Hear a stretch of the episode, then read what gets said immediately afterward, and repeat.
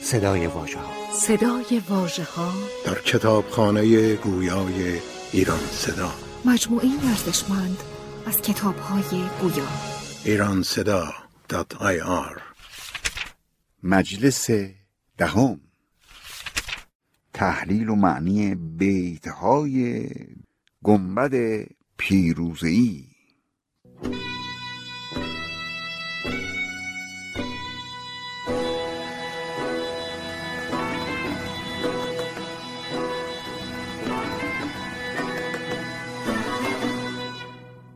گر نیاید بگو که خان پیش است مهر آن مهربان از آن بیش است.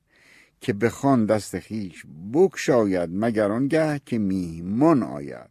آره دیگه اون مهربانو آنقدر نسبت به تو مهربانه که تا تو حضور نداشته باشی سراغ سفره نمیره مگر آنکه میهمانی داشته باشه. خیز تا برخوریز پیوندش خان نهاده مدار در بندش. بلند شو برو از حضورش بهره بگیر و او را از خود جدا مپندار جدا مبین. نازنین رفت روی صندل شاخ دهنی تنگ و لابه های فراخ گفتیم که روی شاخه درخت یه صندلی بود که مثل صندلی پهن بود تنش و ماهان در اون نشسته بود و زندگی می‌کرد. بنابراین نازنین رفت سوی صندل شاخ رفت بالا اون نازنین. بلبل آسا برو درود آورد و از درختش چو گل فرود آورد. آواز کنان رفت سراغش سلام کرد و او را از درخت پایین کشید. شد به دنبال آن میانجی چست کو بدون کاج خود میان جی جست کاش یعنی دوبین. زان جوانی که در سر افتادش نامد از پند پیر خود یادش. دیاره دل داد عاشق شد حرفایی که اون پیر مرد بهش زده بود که با کسی ارتباط نگیر با کسی حرف نزن کسی را تو ذهنت تو وجودت راه نده اینا رو نشنید. اینم خب میوه جوانی شاید اینطوری که آدم به این حرف دقت نکنه. چون جوان جوش در میان آورد پند پیران کجا به یاد آرد؟ بالاخره وقتی آدم جوانه و درونش قلیانی پیدا میشه دیگه حرف چه کسی یادش میفته؟ عشق چون برگرفت شرم از راه رفت ماهان به میهمانی ما. اون عشق و دوستی به اصطلاح شرم و حیای ماهان را نسبت به توصیه هایی که بهش از طرف اون پیر شده بود پس داد و رفت سراغ طرف. ماه چون دید روی ماهان را سجده بردش و تخت شاهان را. اون ماهرو چون که ماهان را نگاه کردید ماهانه به اصطلاح چنان احترامی گذاشت گویی که یک کسی در مقابل یک پادشاهی تختش را بوسه میده. با خودش بر بسات خاص نشاند. این شکر ریخت وان گلاب افشاند. در کنار گرفتش و جای ویژه بهش داد و بعد او گلاب افشانی می‌کرد این شکر افشانی می‌کرد یعنی با هم به صحبت و خوش گفتن نشستند. کرد با او به خورد همخانی کین چونین است شرط مهمانی. آره دیگه با هم نشستن سر سفره و به اتفاق غذاها و آنچه که ما حذر بود خوردند و سر دوستی و اخلاصش داد هر دم نواله ای خاصش. نواله یعنی لغمه یعنی یه لغمه غذا رو میگن نواله. چون فراغت رسیدشان از خان جام یاقوت گشت قوت روان. بالاخره غذا رو خوردند و شراب پیش آوردند و ساغری چند چون زمی خوردند شرم را از میانه پی کردند. ببینید به طور غیر مستقیم نظامی داره در مذمت شراب و در مذرت مسکرات داره سخن میگه. میگه وقتی کسی لب به این کار زد سراغ این کار زد اون شرم و حیا و احترام ازش عبور می‌کنه و میگذره و میره.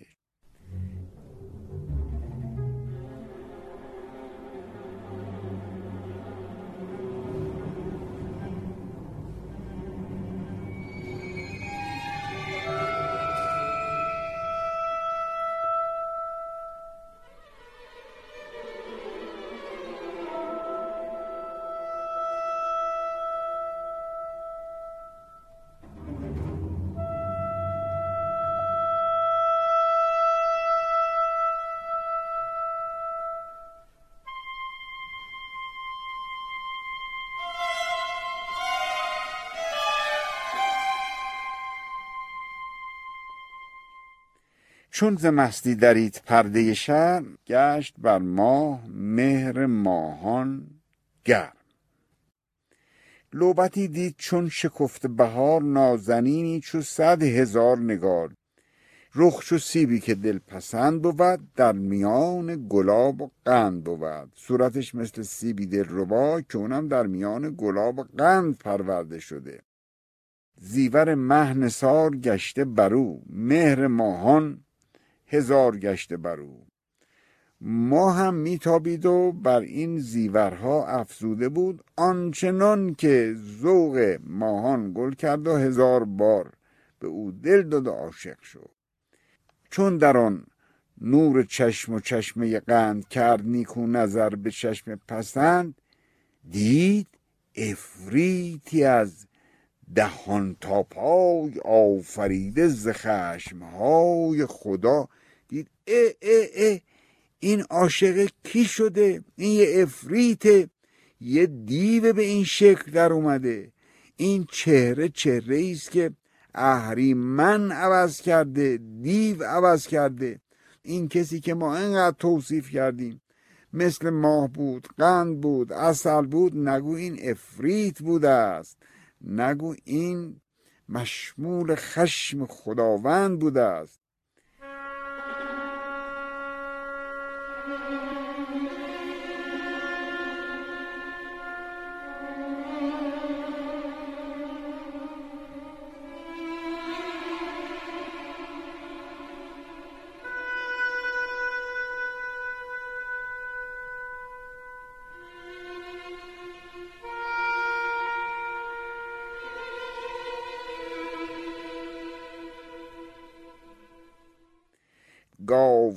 میشی گراز دندانی کشده ها کس ندید چندانی. مثل یه گاو میش بود این مثل یه گاو میشی که دندونش یه گاو میش را شما تصویر کنید که دندانهای گراز رو در دهان این گاو میش گذاشته باشن مثل یه اجدهایی بود این افریتی که اینطور زیبا چهره عوض کرده بود.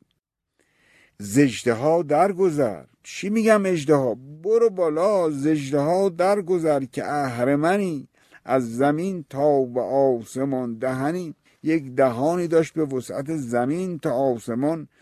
چفت پشتی نعوذ بالله کوز. چون کمانی که بر کشیده به توز. کوز یعنی قوز دیگه یعنی خمیده. می‌خواد بگید که پوست بسیار سخت داشت. و پشتش اینقدر خمیده بود گویی مثل کمان بود که توز بدان بربندد کمانی رو که کمان رو می‌دونید که با توز به هم میبندن. مثل اون بود پشتش. پشت قوسی روی خرچنگی بوی گندش هزار فرسنگی.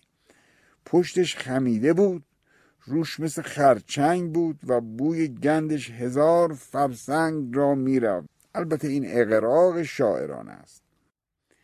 بینی ای یعنی بینیش بینی ای چون تنور خشت پزان دهنی چون لوید رنگ رزان. لوید یعنی دیک یعنی پاتیل. اون پاتیل هایی که رنگ رزا نخها یا پارچه ها رو درون می نهادند و به آتش گرم می کردند میگه بینیش مثل تنور خشت پزان بود. یعنی اینقدر بزرگ بود. دهنش مثل خمره و دیگ رنگ رزها بود. باز کرده لبی چو کام نهنگ در برآورده میهمان را تنگ. بر سر و رویش آشکار و نهفت بوسه می‌داد و این سخن می‌گفت. هی با اون لبها این دیو ماهان را میبوسید و هی می‌گفت کی به چنگ من افتاده سرد؟ وی بدندان من دریده برد. ببین چیکار می‌کنم باهات ببین چگونه با این دندونم تکه پرت می‌کنم. چنگ و دندان نگر چو تیغ و سنان چنگ و دندان چنین بود نه چنان. آنچنان رقبتت چه بوده نخست؟ وین زمان رقبتت چرا شده سست؟ تو که اینقدر به من میل داشتی اینا رو افریت داره به ماهان میگه دیو داره به ماهان میگه. پس چرا سست شد اون همه میل و اون همه درخششی که نسبت به من داشتی؟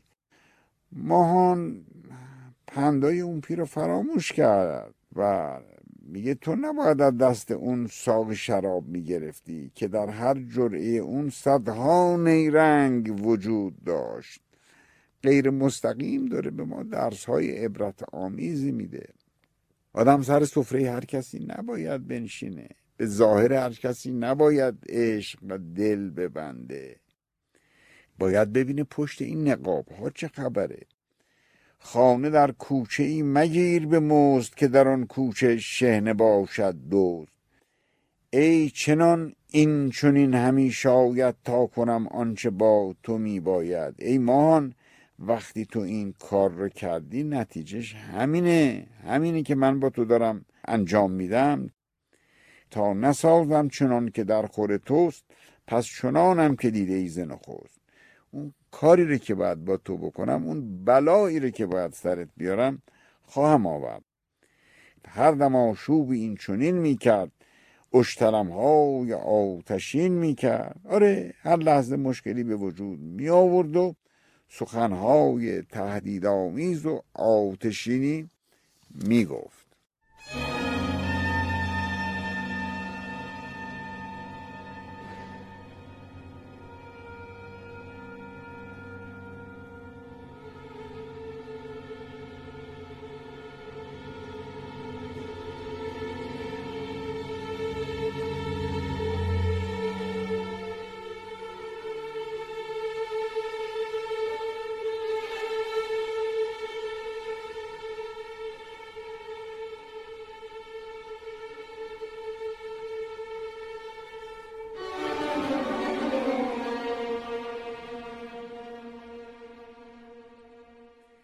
چون که ماهان بینوا گشته دید ماهی به اجدها گشته.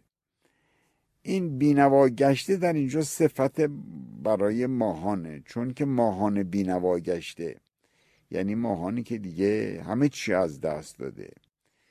دید ماهی به اجدها گشته اون ماه روی که می‌دید حالا دیگه در چشمش تبدیل به اجدها شده. سیم ساقی شده گراز سمی گاو چشمی شده به گاو دومی. من خدمت شما بگم اونچه که ما میگیم سم در تلفظ غلط است. سم نام بادی است گرم که وقتی میوزه گلها را میخشکونه. جمعش هم میشه سموم. حافظ هست در دیوانش که از اون سموم که بر طرف بوستان بگذشت عجب که رنگ گلی موند و بوی نسترنی. اینجا حقیقت اون چیزی که زهر هست سمه نسم و جمعش هم میشه سموم. و سم غلط ما میگیم فارسی زبان. به غلط میگه سم. اما همه میگن سم منم میگم سم. ولی بدونید که درستش سمه. اینجا هم اگر سم بخونید یعنی اگه درست تلفظ کنید قافیه شما خراب نمیشه. سیم ساقی شده گراز سمی گاو چشمی شده به گاو دومی. زیر اون اجده همچون قیر می‌شد از زیرش آب معنی گیر. خب اینجا واژه آب معنی رو آورده که شارحین رو همه گرفتار کرده نظامی. که این آب معنی اینجا به چه معنی می‌تونه باشه. تکرار می‌کنم این شعر را. ببینید زیر آن اجده همچون غیر اجده که سیاه بود یعنی همون اهریمن می‌شد از زیرش آب معنی گیر. به نظر من با توجه به کلیت متن شاید این مفهوم رو داشته باشه که وقتی آب از زیر این افریت عبور می‌کرد مفهوم آن تغییر می‌کرد و معنی دیگری به خودش می‌گرفت. ببینید آب وقتی از جای عبور می‌کنه از هر جایی که بیرون میاد بازم آبه. ولی این آب از زیر این دیو که رد می‌شد وقتی بیرون میمد آب نبود. یه چیز دیگری بود. معنیش تغییر می‌کرد. این به نظر من میاد. Thank you.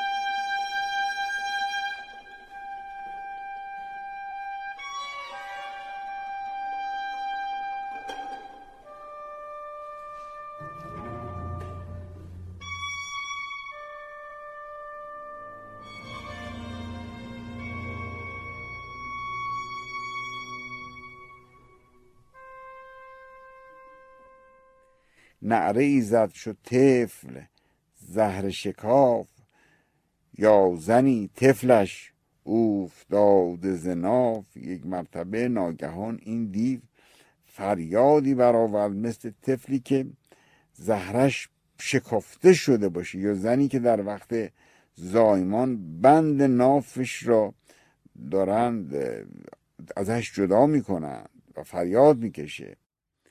وان گراز سیه چو دیو سپید می‌زد از بوسه آتشن در بید. آن گراز سیاه باز اینا همه صفاتی است که نظامی داره به اون دیو و اون اهریمن میده. میگه به این یعنی به ماهان بوسه می‌زد منتها از بوسه های اون آتش میجهید. تا بدانگه که نور صبح دمید آمد آواز مرغ و دیو رمید. دیوها معمولا در شب ظاهر میشن. وقتی روز میان چون شناخته میشن نمی‌تونن تغییر ماهیت بدن فرار می‌کنن شکل عوض می‌کنن.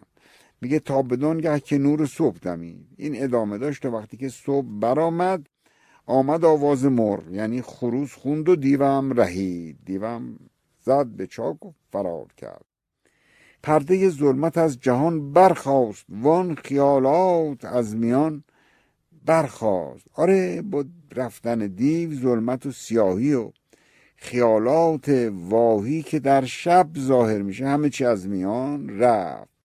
آن خزف گوهران لعل نمای همه رفتند و کس نماند به جای. دیوهایی که مثل گوهر و لعل ظاهر شده بودند در حالی که سفال و تکه های گل بودند همه ناپدید شدند. ماند ماهان فتاده بر در کاخ تا بدانگه که روز گشت فراخ. ماهان هم گرفتار شده بود دم اون کاخ ماند تا روز طی شد. بسیاری از زمان روز طی شد. چون ز ریحان روز تابنده شد دگر بار هوش یا بنده دیده بگشاد و دید جایی زشت دوزخی تافته به جای بهشت. این ماهان وقتی که روز شد و یه بخشی از روز هم به فرجام رسید چشمشو که باز کردید چه جای زشتیه. اینجا جا نیست مکان نیست. بلکه دوزخی تافته به جای بهشت. جای اون بهشتی که قبلا بود گویی اون بهشت رو برداشتند و یک دوزخی نهادن نالشی چند مانده نال شده. خاک در دیده خیال شده. نالش یعنی ناله ها. نال نون و الف و لام نال یعنی نی. می‌خواد بگه صدای نی و ساز و شادی رفته بود و صدای ناله ها بر جای مونده بود و خیال ها همه از میان برخواسته بود. زان بنا اصل او خیالی بود طرفش آمد که طرف حالی بود. از اون بنا و از اون قصر بسیار زیبا که گویی جز خیال دیگه چیزی باقی نمونده. مورد پیش اومد که واقعا طرف مورد بود مورد خاصی بود. باغ را دید جمله خاورستان صفه را سفری از بخارستان ماهان دریافت که به جای باغ خارستان خارستان جلو چشمشه. و اون پیشگاه کاخ یعنی صفه که به صفره های رنگارنگ مزین شده بود حالا دیگه جز بخاری از خیال چیزی باقی نمونده. به نظر میرسته اینجا که بخارستان منظور خیالهای واهی است. چون زریحان روز تابنده شد دگر بار هوش یابنده ماهان از بوی و عطر گلها. حالش حالا دگرگون شده بود و یک کمی به هوش اومده بود. سر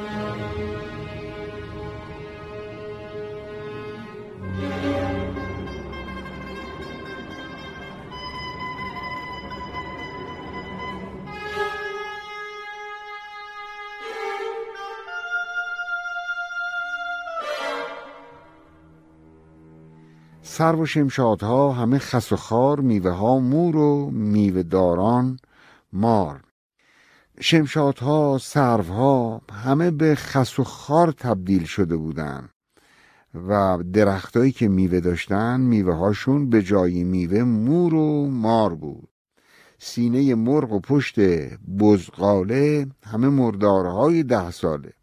هرچی از مرغ و بزغاله وجود داشت گویا همه ده سال بود مرده بودند و تبدیل به مردار شده بودند. نای و چنگ و رباب و کارگران استخوانهای گور و جانوران.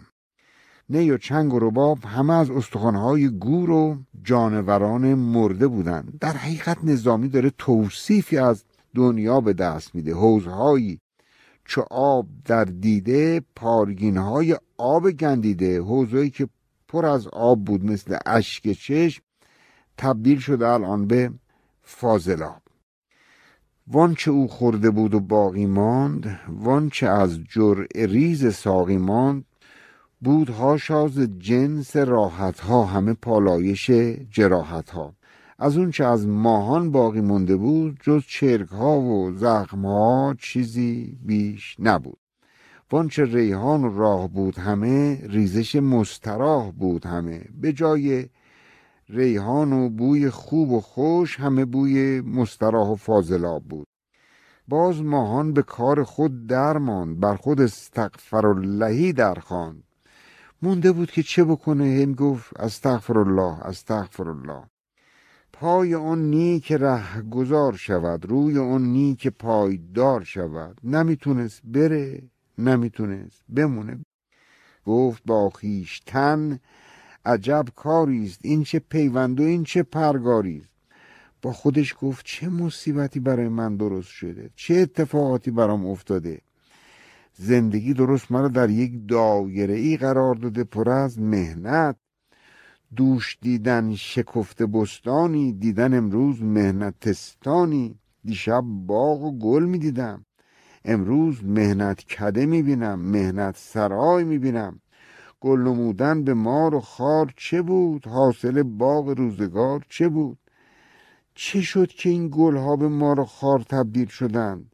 چه محصولی این باغ داشت که عاقبتش به اینجا رسید؟ واگهی نه که هرچه ما داریم در نقاب مهجده ها داریم. ما نمی‌دونستیم که اینا در ظاهر ماهه اگرچه در نهان دیو و اجده هاست ماهان داره میگه میگه من عاشق یه صورت ماهی شدم ولی پشت این صورت یک دیوی نهفته بود. نمی‌دونم چرا اینطور شد.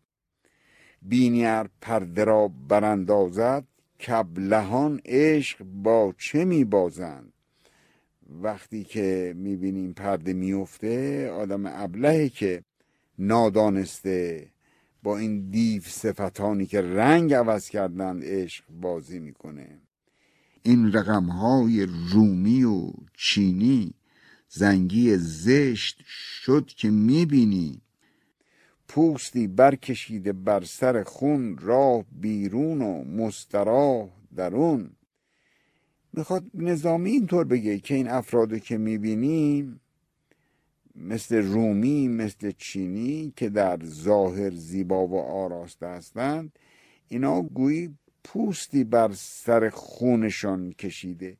اینجا به نظر من خون نژاد و اصل معنی میده.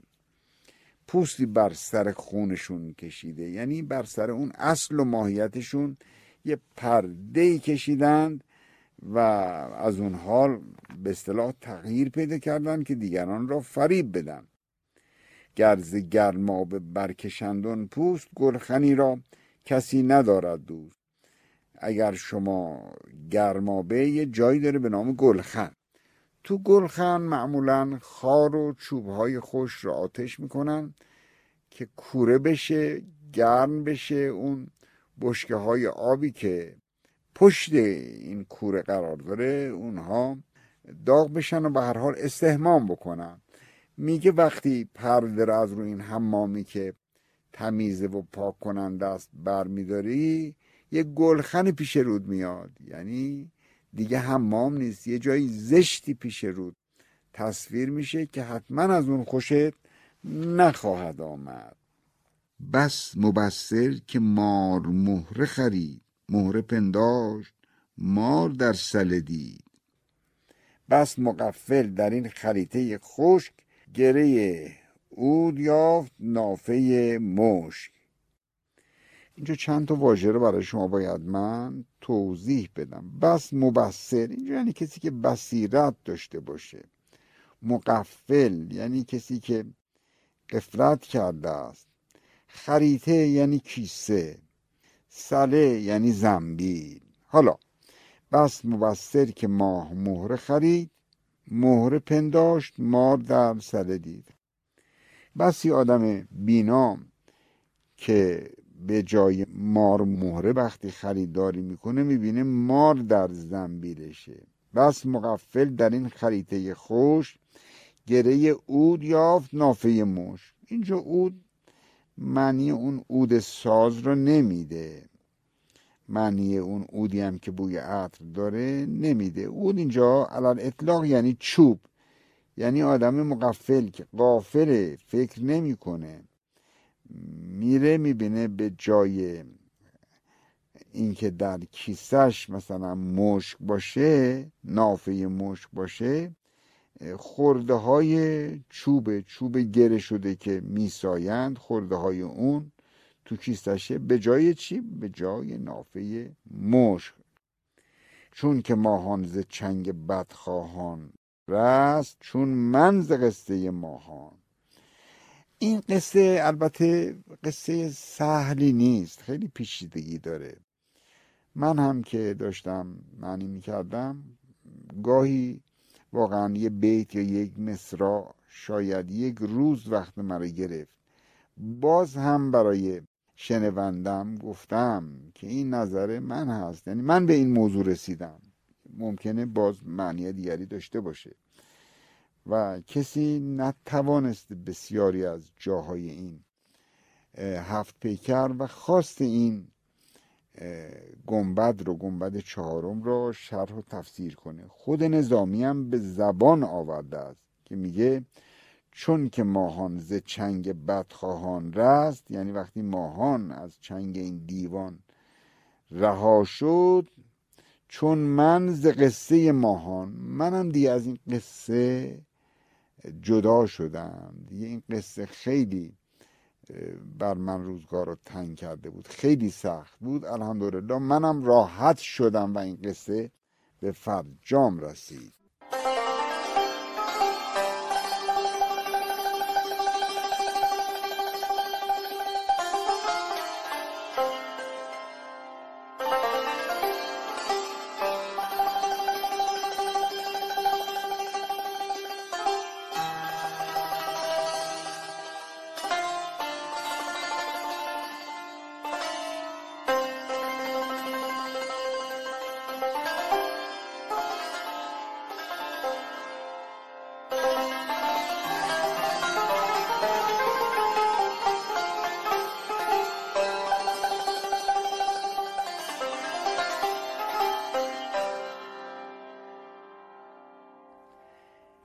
نیت کار خیر پیش گرفت توبه ها کرد و نظرها پذرفت نیتش رو دیگه به خیر گرایاند و نظرها بابت فراغتش از این دیوان کرد.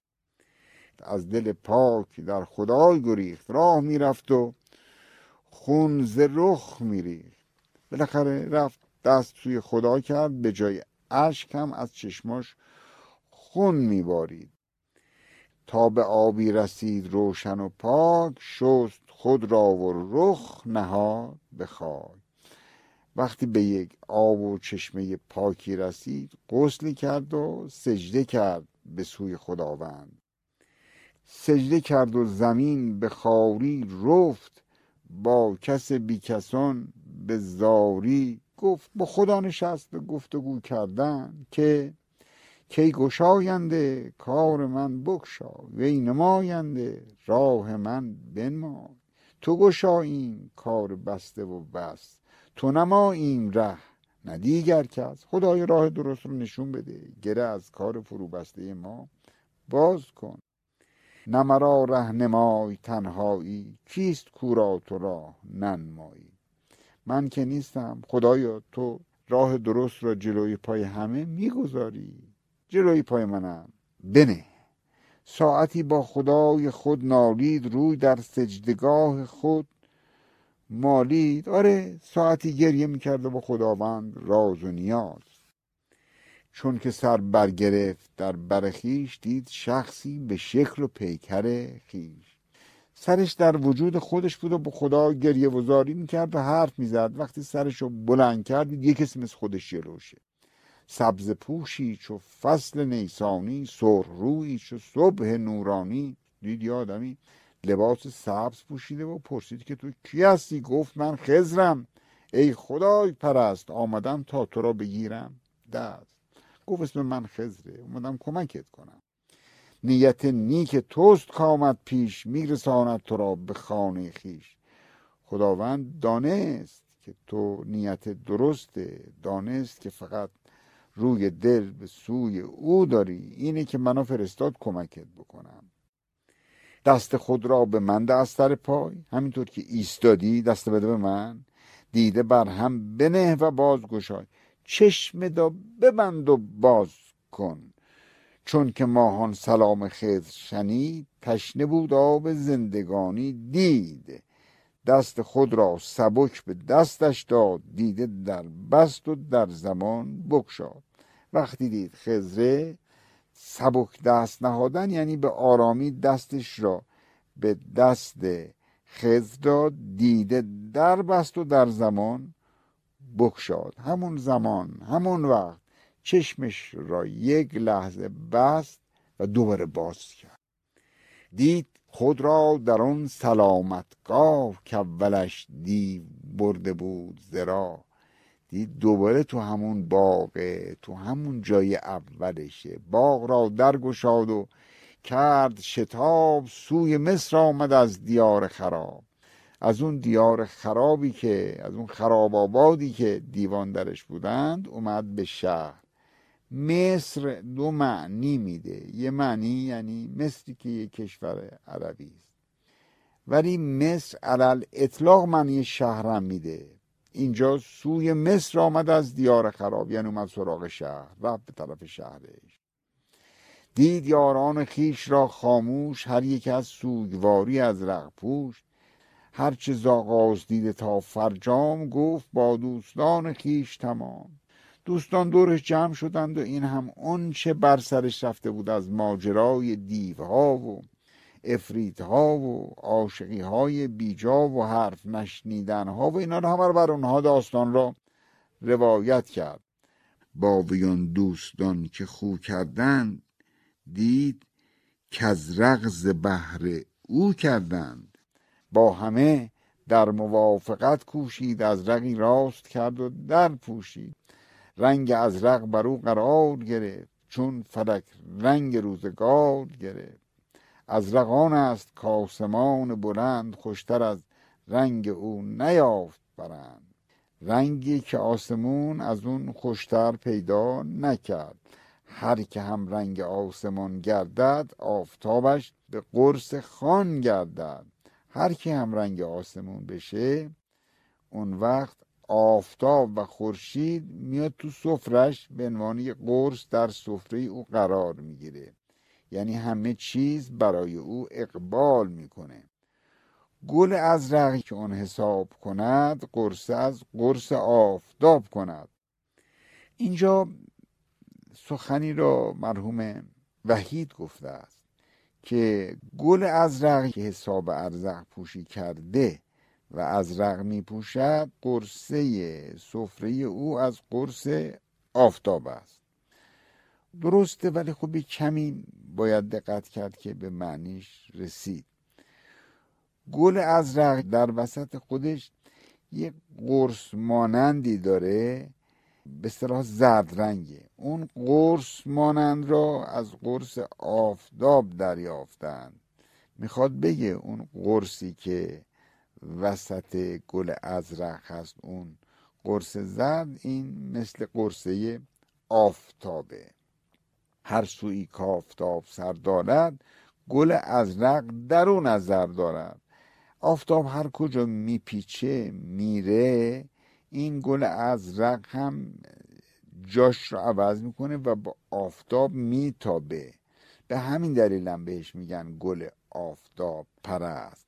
بنابراین گل ازرق یا آفتاب پرست با خورشید حرکت می‌کنه. یعنی هر سوی که آفتاب به درخشه اون گل هم روی به همون سوی داره. لاجرم هر گلی که ازرق هست خاندش هند و آفتاب پرست چون هندی ها آفتاب پرست هم هستند. قصه چون گفت ماه زیبا چهر در کنارش گرفت شاه به مهر. عروس که این قصه ای را که ما برای شما شنوندگان و دوستداران زبان و ادبیات پارسی گفتیم برای شما روایت کردیم. این قصه بود که عروس برای بهرام روایت کرد. او زن بهرام بود همسر بهرام بود. با این حال و با تمام شدن این قصه این داماد و این عروس کنار هم قرار گرفتن.